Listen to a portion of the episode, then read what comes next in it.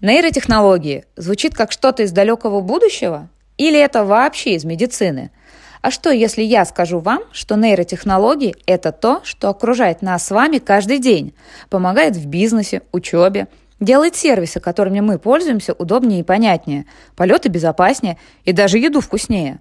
Мир мозга удивительный, непознанный, таящий в себе кучу интересного.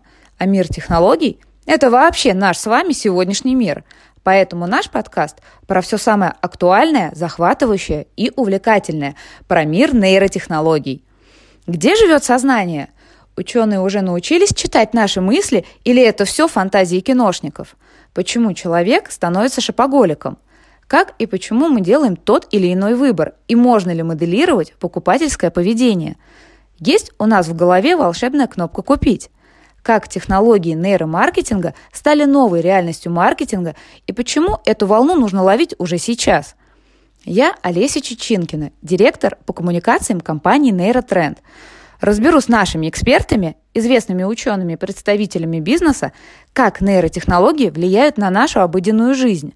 Сделаем мы это в нашем новом подкасте «Нейрокаст». Подписывайтесь и делитесь с друзьями. Услышимся!